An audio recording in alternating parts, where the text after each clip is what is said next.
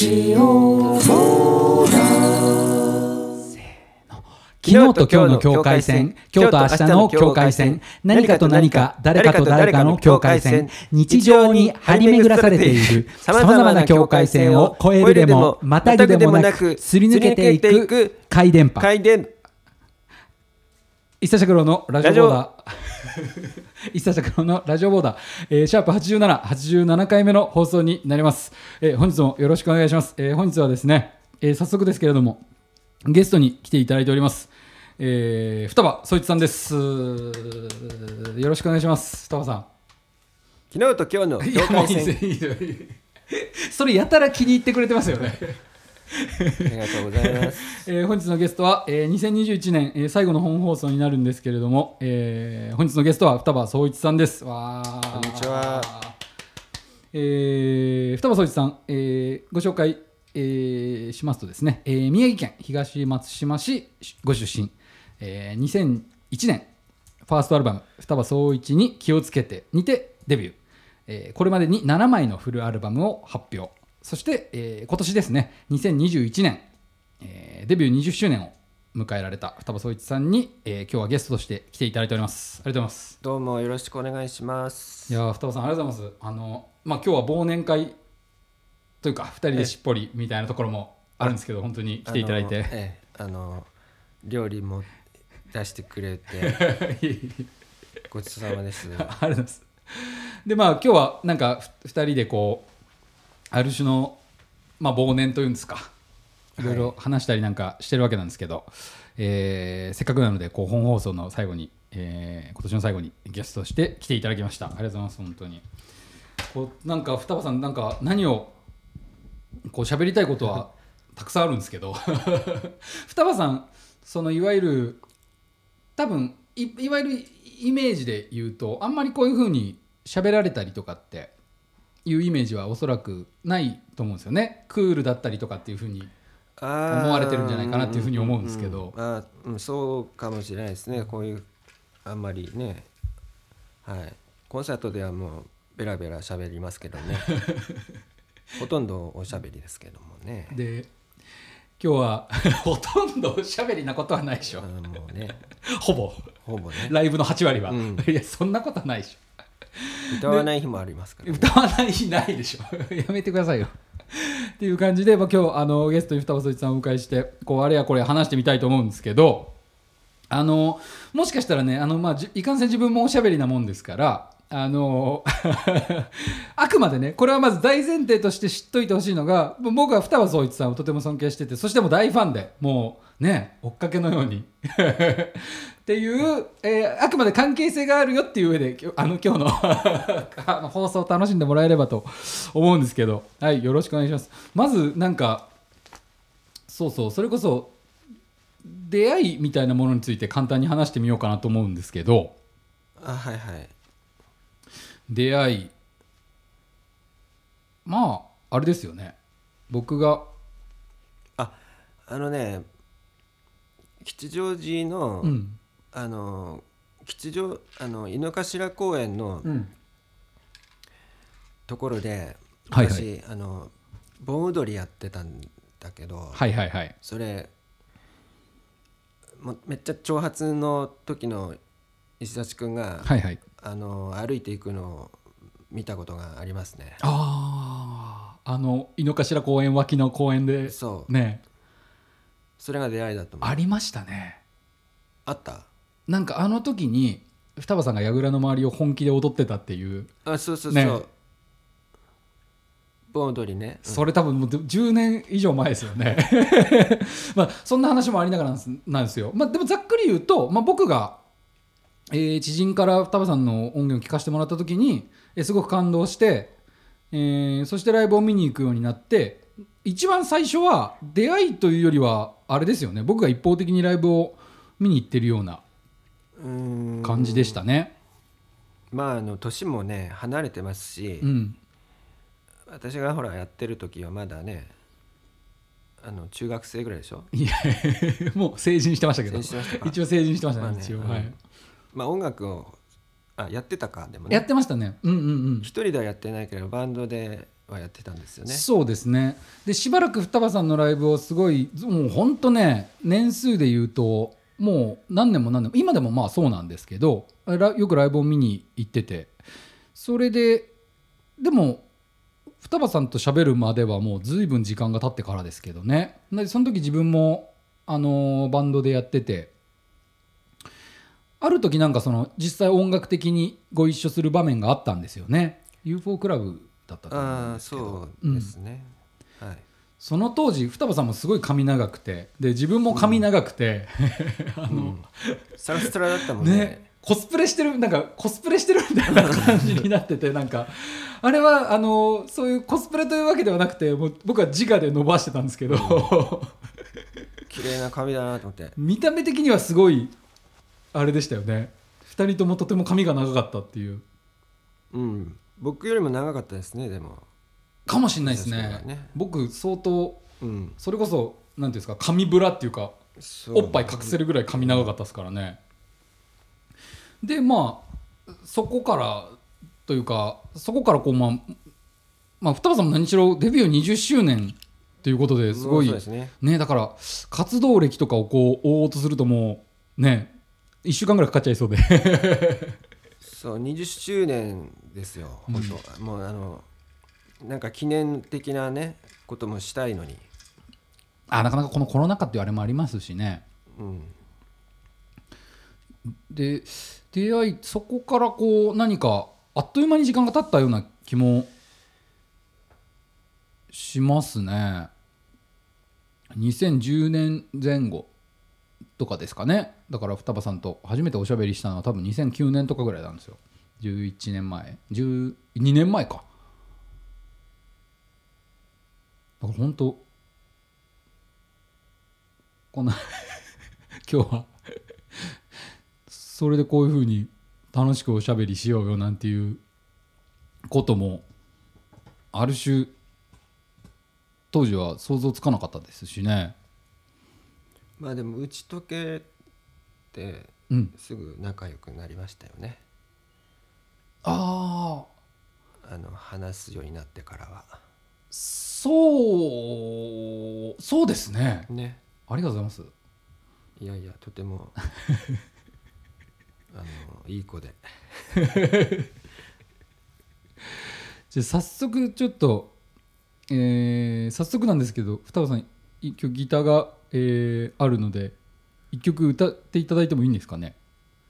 いいですよ。あじゃあちょっと、えー、双葉さんに一曲歌ってもらいたいと思います。ラララララジオボーダえーそれでは双葉さんに一曲歌っていただこうと思うんですけど双葉さん本当にあのいろんなタイプの曲が本当にあってさまざまなタイプの曲があってですね。うんうんうん。であのそうだラジオボーダーの、えーシャープ22本当ラジオボーダー始めた当初ですね、あのー身の回りの人に話してみようの回っていうのがあってそれで僕が双葉総一さんについて語ってる回もあるんですけど、えーぜひそちらも合わせて、あのーお楽しみいただけたらと思うんですけど、えー今日は双葉さんあの歌っていただけるということで 今食後のコーヒータイムで申し訳ないですけど、えー歌ってみて歌っていただこうと思います。はい、えー歌っていただく曲はですね2002年のセカンドアルバム「春と乙女」に収録されていま2002年す。はい、新しい恋人という歌です。よろしくお願いします。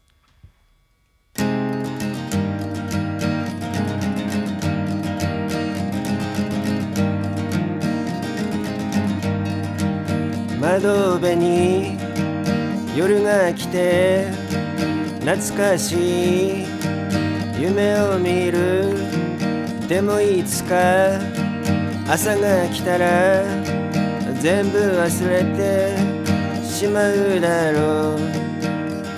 だけどあの子に教えないで。あの子がいなくても平気だなんて。だってあの子今日もきっと遠くの街で泣いてるもの。あの子が遠くの街に旅立ってしまってからそうさ僕は手紙を書いて思いを伝えた。待ってるよと。だからの子に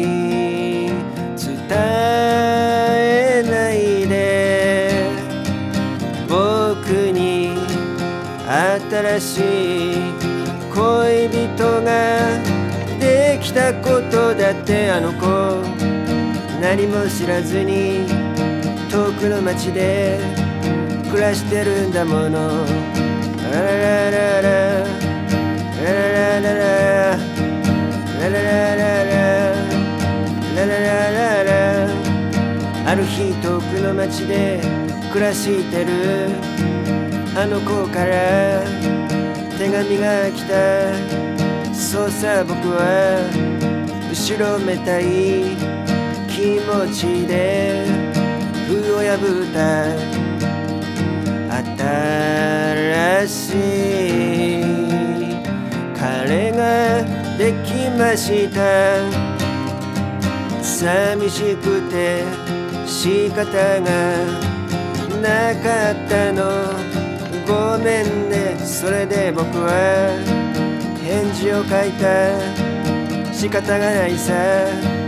元気でねと。ララララララララララララ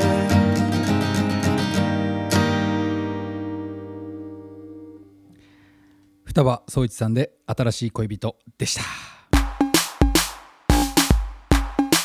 ラジオボーダいや双葉さんありがとうございます、はい。これ今 一応この、えー聞いていただいている方に説明すると本当にあの私宅のですね。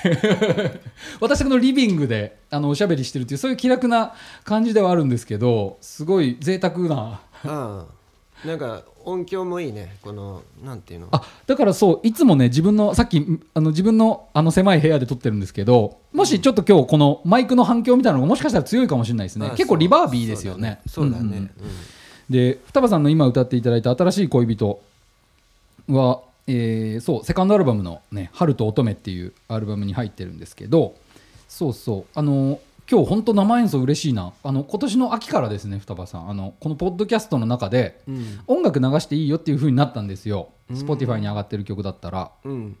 そうそう。そんな感じでこのラジオボーダーやってみてるんですけどうん。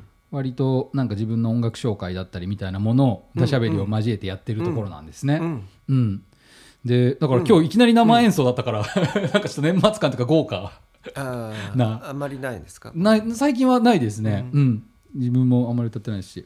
だから双葉さん20周年ということで今ねそのい今のこの手元の資料にディスコグラフィーをメモってたんですよ。でだから2001年ですね。双葉総一に気をつけてっていうファーストアルバムがあって。まあねあったわ。うん、でそこから、まあ、すぐ割と矢継ぎ早にですよね。ほぼもう間を空けずして「春と乙女」というセカンドアルバムが出てそして3枚目に「ママレードパイの可愛い食事」っていう、うんそうだね。えー母の気まぐれという京都にいらっしゃるラロックバンドをバックバンドに、えー迎えてバンドアレンジでこの「ママレードパイの可愛い食事」っていうのがサードアルバムで出てうんうん。でそこからまたこうある種のブラッシュアップのような、えーそれまでとは少し印象の違うサウンドのアプローチの「涙の小鳥」っていうこれは完全な弾き語りアルバムでしたねまたね。うんうん。涙の小鳥、これが4枚目、そしてそこから少し5年ぐらい、えー間が空いて「手に捧げる歌」っていうアルバムが5枚目のアルバムですね。でこ、えー僕の双葉総一ファン歴からするとこの「涙の小鳥」から手に捧げる5年間の間に僕は双葉さんを知ってそしてこう夢中になってある種夢中になっていくっていう感じですかね。だから僕が双葉双葉さんを知った時は双葉さんがちょっとライブ活動お休みされてる時期でもあったんですよね。この「手に捧げる歌」をリリース前が。そうそうそう。ん。う亀が起きた。それ亀。僕が飼ってる亀を眺めながらちょっとあの意識そっちに行くのやめてもらっていいですか？さっきあの じっとしてたからじ死んでんのかと思った。いやいやちょっとあの冬はあんま元気ないんで。そうかそうそう。でこの時期にファンになってそう。でそこから、えー現代の神話1っっていうアルバムが出て6枚目に。で R 離島からの手紙。7枚目のアルバムが2012年。あでも R 離島からの手紙ももう2012年なんですね。うんうんそうだね。12年。あそうね。もう何年前？じゃあ 9, 9年前ぐらいです11ね年あ前12年前？10年前ぐらいですね。うん、そうだね。うん、うん。意外なんかそうね曲が随分溜まったよねそこからも。ね双葉さんのライブを、こういつも見に行ってるからあんまり R 離島が、えーもう下手したら9年10年ぐらい前っていう印象があまりないところもあるんですけどね。うん。そうねあっという間だね 10, 10年なんて。あっという間。震災のまあすぐぐらいかなそうですね。ねうん。R 離島はかなりシリアスな内容のアルバムでもあって。で双葉さんがこのずっとリリースされてるこのウーイットレコードっていうレコード。会社からずっとこう出されてる感じでですよねこれね。ウーイットレコードですもんね全部で、うん。うん。そうそう。であのースポティ Spotify で聴ける音源としては、えーアルバム、えーそうそう過去アルバムがね、あのー現状ちょっとあんまり Spotify ではお聴きいただけないんですけど、えーこう何かしらの版でぜひねあの版で聴いていただきたいところもあるんですけど。でこの双葉さんとあのーそうライブとかでも対バンみたいなことも何度かしていただけるようになって、まあ、そういうのを経て今にこういうふうに一緒におしゃべりしたりライブイベントを企画したりっていう風な感じでこうお付き合いしてもらってるんですけど双葉さんこれ覚えてるかな？あの2015年にあの僕がファーストアルバム出す時に双葉さんにコメントをお願いしてあのファーストのやつですか？そうそうそう。それで双葉さんにえーコメントをいただいたんですよね。うんうんうん。ちょっとそれ今読み上げてみてもいいですか？うん これもでも年数で換算すると6年前ですから6年も前なのそうそう。だから本当になんかさっきから時間早いなって何回言うんだってあれですけど本当時間早いですよね経つのがね。そうだね、ちょっとこの6年前にいただいた、えー僕のファーストアルバムリリースの際にいただいた双葉さんのコメント、えー読んでみたいと思います。はい。以前フォークの定義とは何かといったような内容を久志君から持ちかけられたことがあり僕がそれに答える間もなく彼は一つ言えるのはギターに風を感じられることですと言っていたのをこのファーストアルバムを聴いていてふと思い出しました。そうその言葉が決して思いつきのものでなく彼の中で革新的なものだったことが今回とてもよく分かりました。最初に出会った時彼はバンドでギターを弾いていましたが話してみると日本のフォークミュージックの知識量がとても豊かで何よりもその熱量は聴いているこちらが口を挟む余地のないほどでした。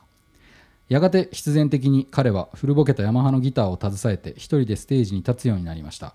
フォークミュージックへの情熱こそが彼のオリジナリティを形成している源であり自転車で彼自身の奏でるギターのように風を切りながら駆け抜けているのであろうと思われるジャケット写真もまた彼のパーソナリティを偽りなく表現していると断言できるのです。双葉総一。っていうふうにえもう 6,、まあ、6年前なんですけどこんなふうにこう双葉さんにに文章をもらってでそっからまあ今2021年じゃないですか、そうなの？うん、で今年あのーあの双葉さんがお話を持ってきてくれたのはあるんですけどあのーえー日本日本フォークスカウトキャラバンっていう、うんうんうん。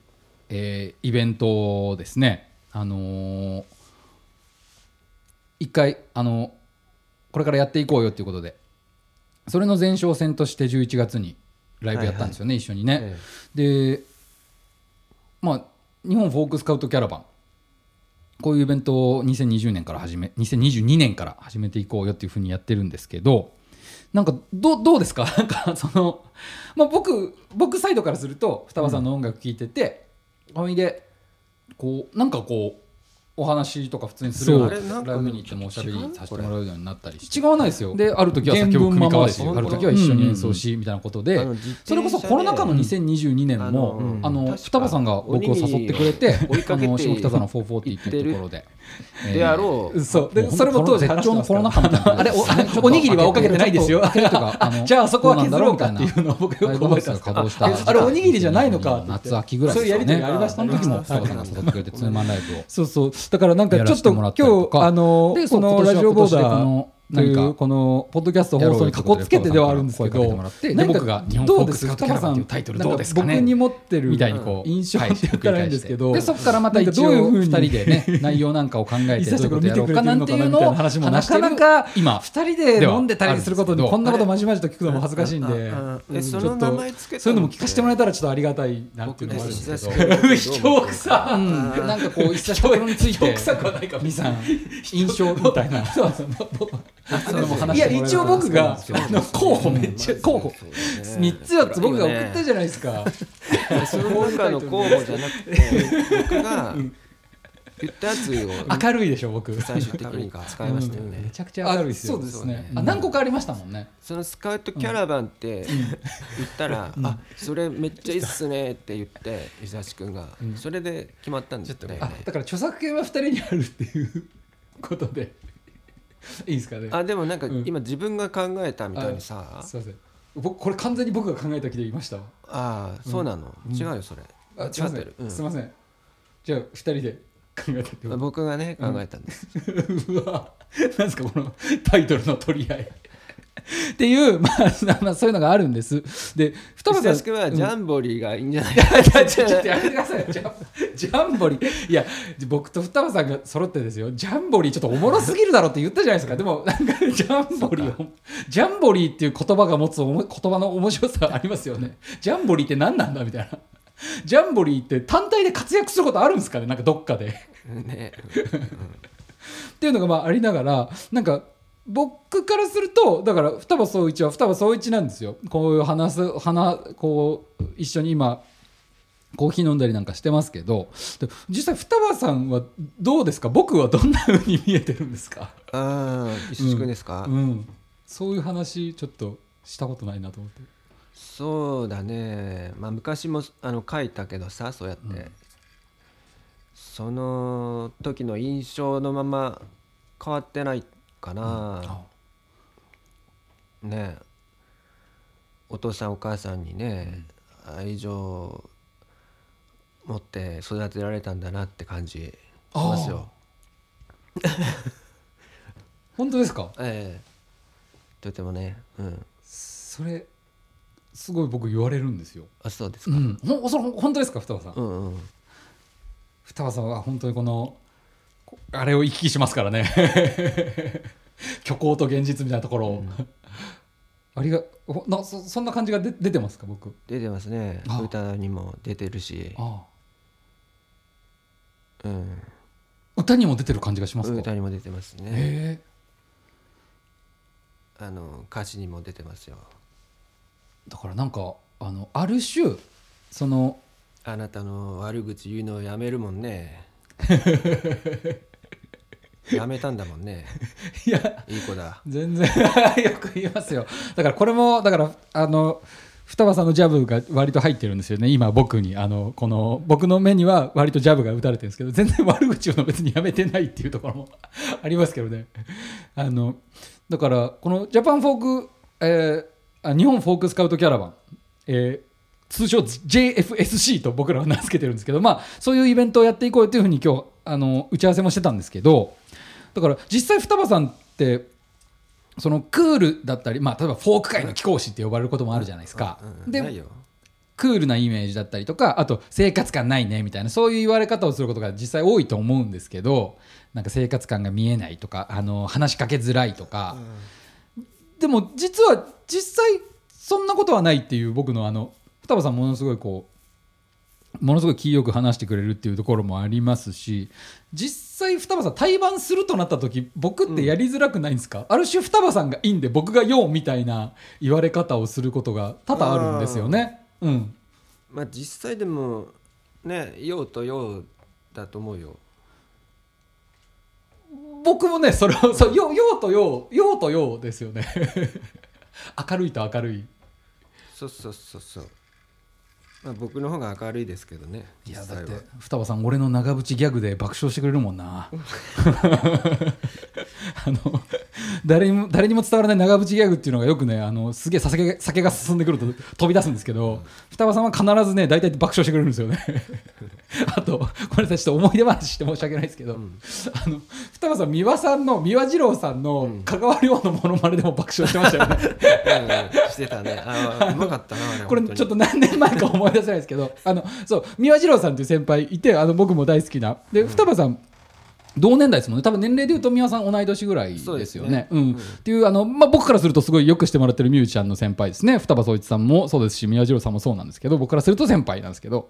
そう。僕があのああのある時ですね。結構何年前か前になるんですけど横浜の方であの当時あった小金町視聴室っていう店で僕が、えー双葉さんと宮さん好きな先輩2人を呼んであのスリーマンのイベントやった時があってその時に打ち打ち上げかなあれリハ直後に宮さんがなんか すげえ楽しそうで乗ってて香川亮のものにしたらもう双葉さんがあの鼻爆発するぐらい笑ってましたけどね。まだライブやってないリハ終わったぐらいのちょっとまだきおみんなちょっとお互いちょっと緊張してるっていうか浮ついてる時に、まあ、みんなリハを終えてちょっとリラックスみたいな時に、まあ、ギター弾いて談笑してみたいな時に三輪さんがそういうのもありますよね。俺三輪さんけ三輪さん俺三輪さん古井戸のモノマネもうまいんだよな。そうなんですよ。それは聞いたことないな。っていうそうそう。だからこのあ日本フォークスカットギャラはね一応ね配信もされてたんですけどあのそれもあのアーカイブ期間が終わっちゃったんであれなんですけど、まあ、具体的に言うとそれの宣伝もしたいんですけどね。2月19にね。2022年年が明けて2月19にもまた決まってるんですけどね、うんうんなんかこの面白いことやっていこうよっていうのはあるんですよね。だからまあ日本フォークスカウトキャラバンとか題してますけど、まあ、特にねなんかこちらサイドからすイベント企画してるこちらサイドからするとなんて言うんでしょうね。別にその弾き語りをやる人来てとかフォークめっちゃ好きな人来てとかそういう感じでもないんですよね。なんというか、まあね。言い方が難しいんですけどね。そうですね。まあいい歌をうん。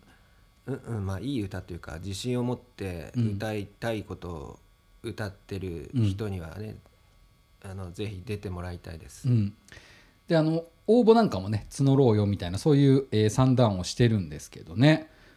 うんフォークの定義とは何かって僕がこの 6年前ぐらいに双葉さんに多分飲んでる時でしょうね。話した時があったんでしょうね。うんうんあのねうんそう。西荻のねところのあ西荻であすごい。覚えてるよ。あ本当ですか？なんかフォークの定義定義か？定義ってね。なんつうんだろうな。まあでも僕はもうあんま変わってないですかね。ギターに風を感じられることが フォークフォーク言ってるのに歌じゃないのかよ言葉じゃないのかよみたいなところもありますけどね。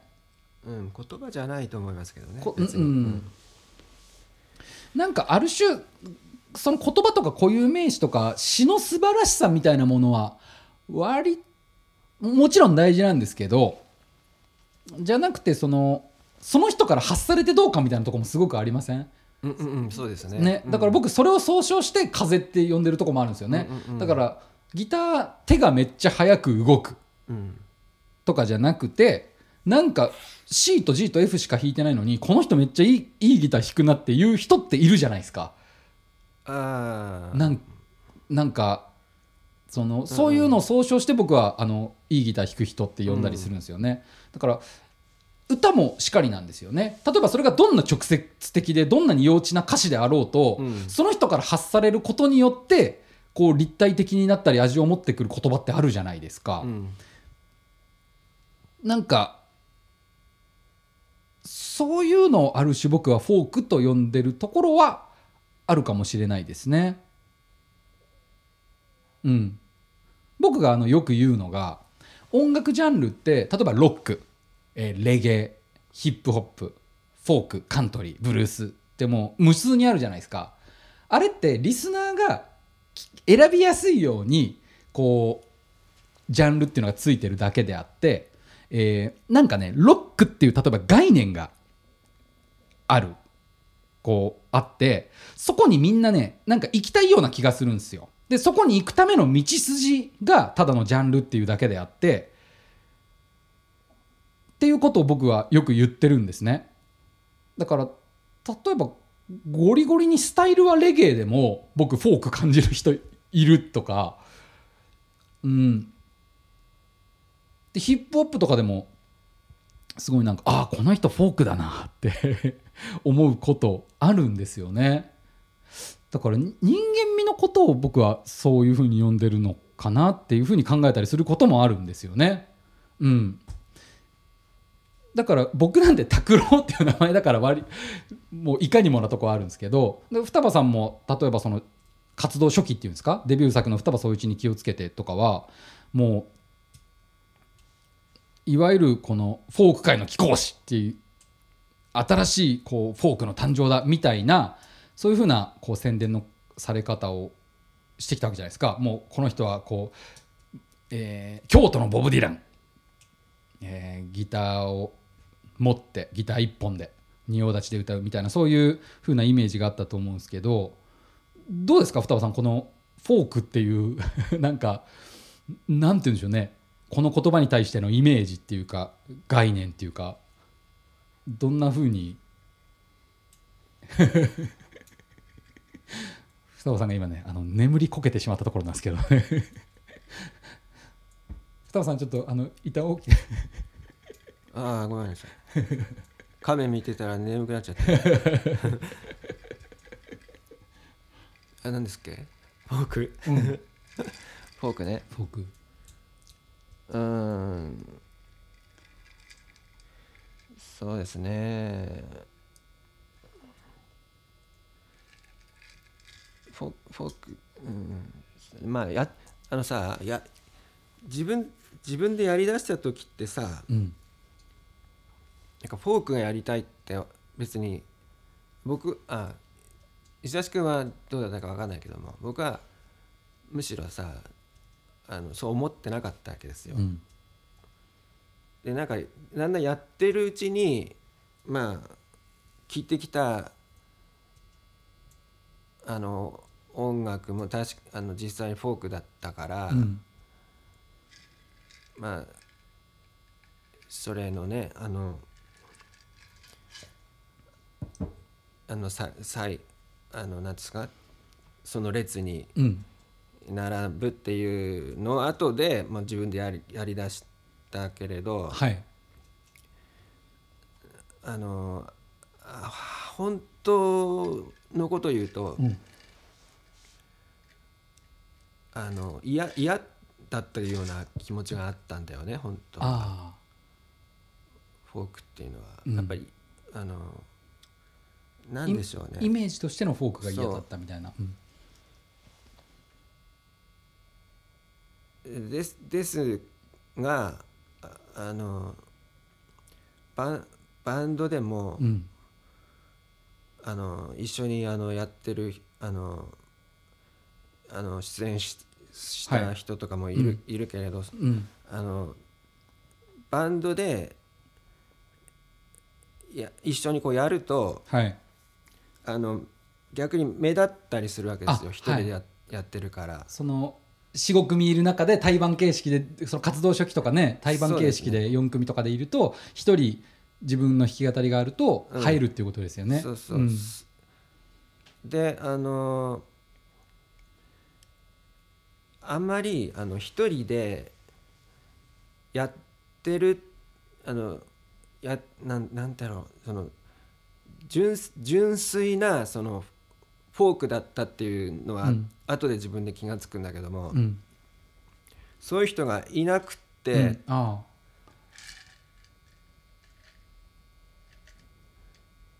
あ。のだからこそまあ周りには新鮮だったんでしょうな。あなるおほど。そらく。それであこの道でもいけるかもなっていうふうになるほど。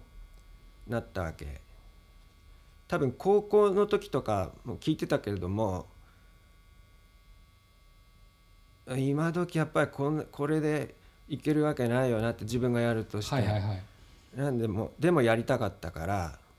あスタイルとして仕方なくギターで歌うしかなかったっていう自分が曲作って歌うならこれしまあ、かない好きのかなっていう。だったんだけどもちろん、うん好きでやりたいんだけどまあなんかそんなに明るい未来はないだろうなっていう、結構絶望しながらも、まあ、好き好きだったけどもさ好きだからやってやったんだけどでもそれでもうそうですよね歌を歌うからにはこう仲間集めてやるよりも今ある歌を表現するためにはまずギター持ってステージ立ってみようっていうそういう始まりだっていうことですよね。うんうんそこから答え合わせのようにっていうかあある種あ自分ってそういう見られ方してるのかフォーク京都のボブ・ディランって言われてるなとか、そういう感じなんですかね。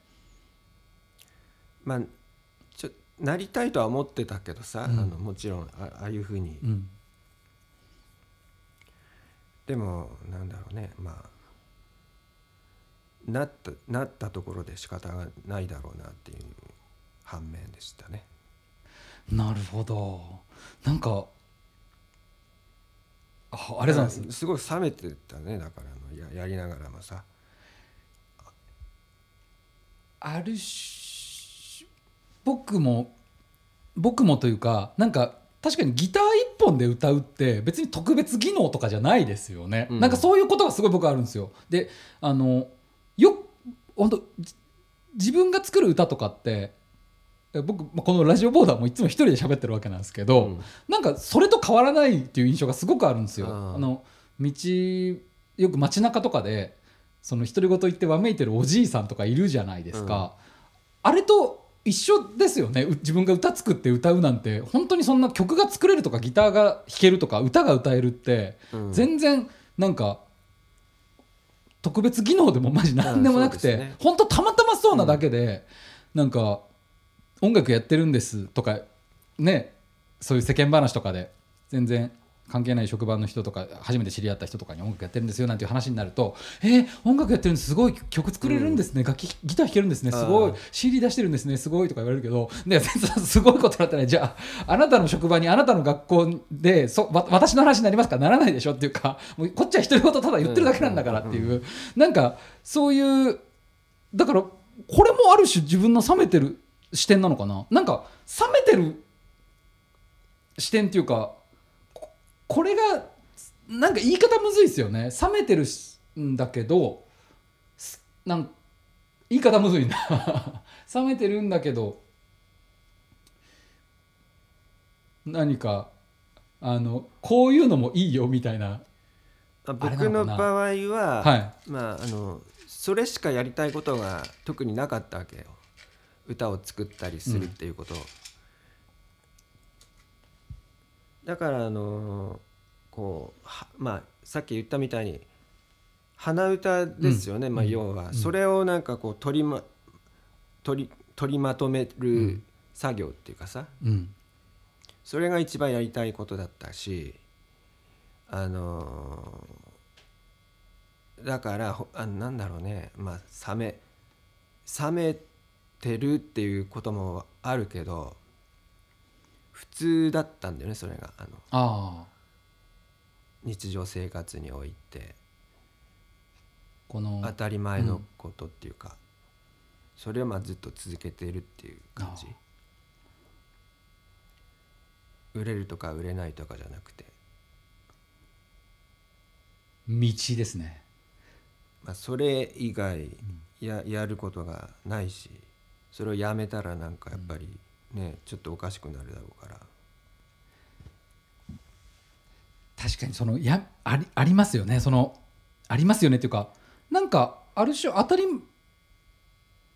なんあありあるものですよね。なんか自分の中で。僕もなんかその地続きにずっとあるからそうなんですよね。そういうやめるとかやめないとかじゃなくなっちゃうとこありますよね。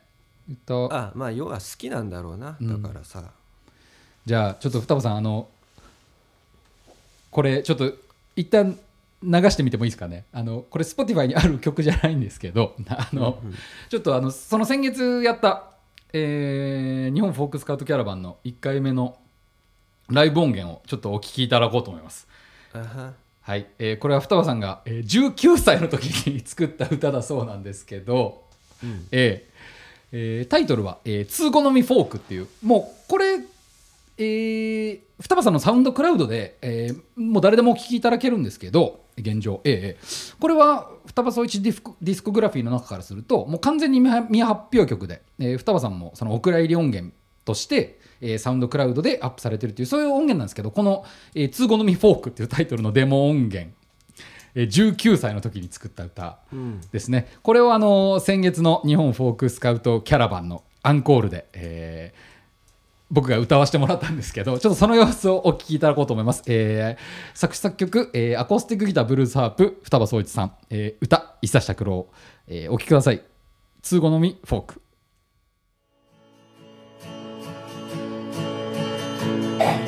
あんたの親父は阪神が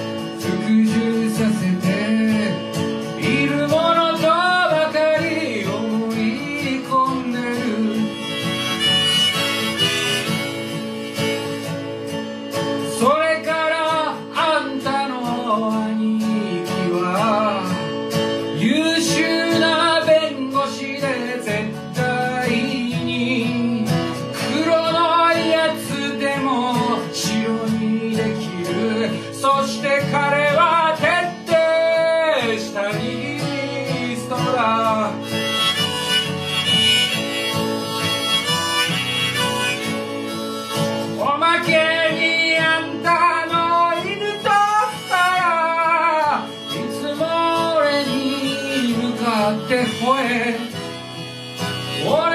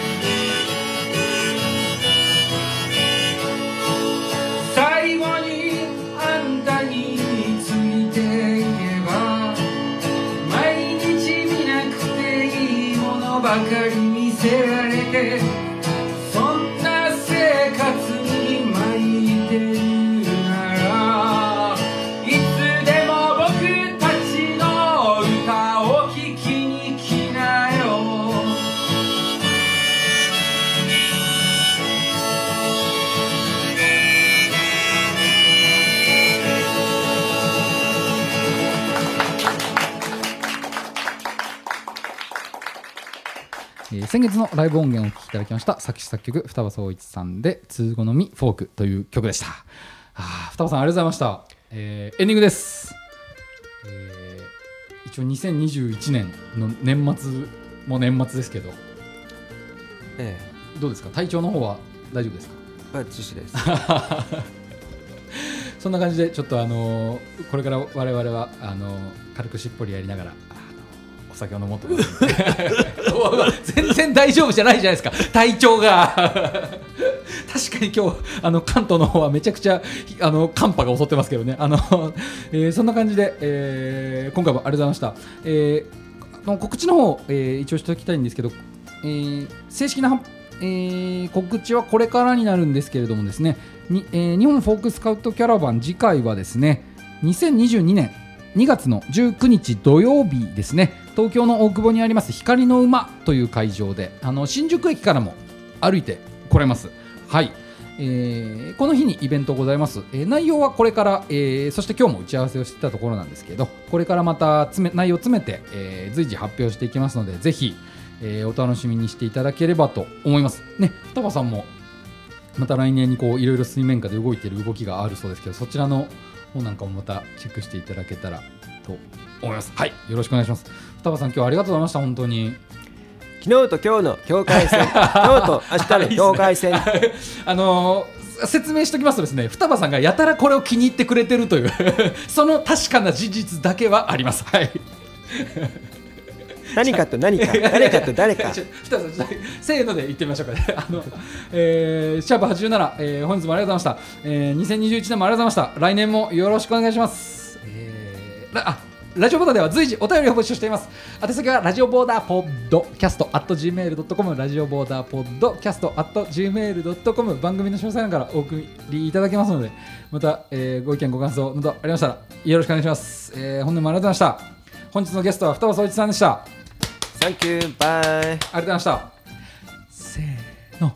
昨日と今日の境界線、今日と明日の境界線、何かと何か、誰かと誰かの境界線、日常に張り巡らされているさまざまな境界線を越えるでもまたぐでもなく、すり抜けていく回電波、一切拓郎のラジオボーダー、お聞きいただきありがとうございました。